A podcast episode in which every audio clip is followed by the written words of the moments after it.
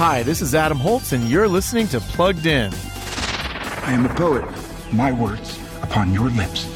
I will make you romantic. Will you make me handsome?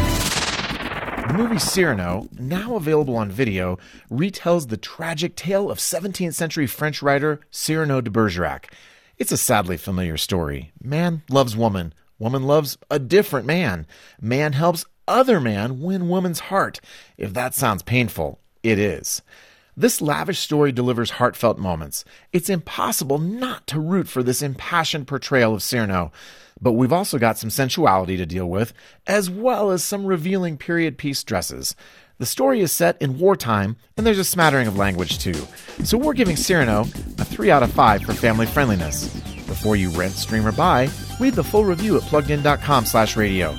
I'm Adam Holz for Focus on the Family's, Plugged In.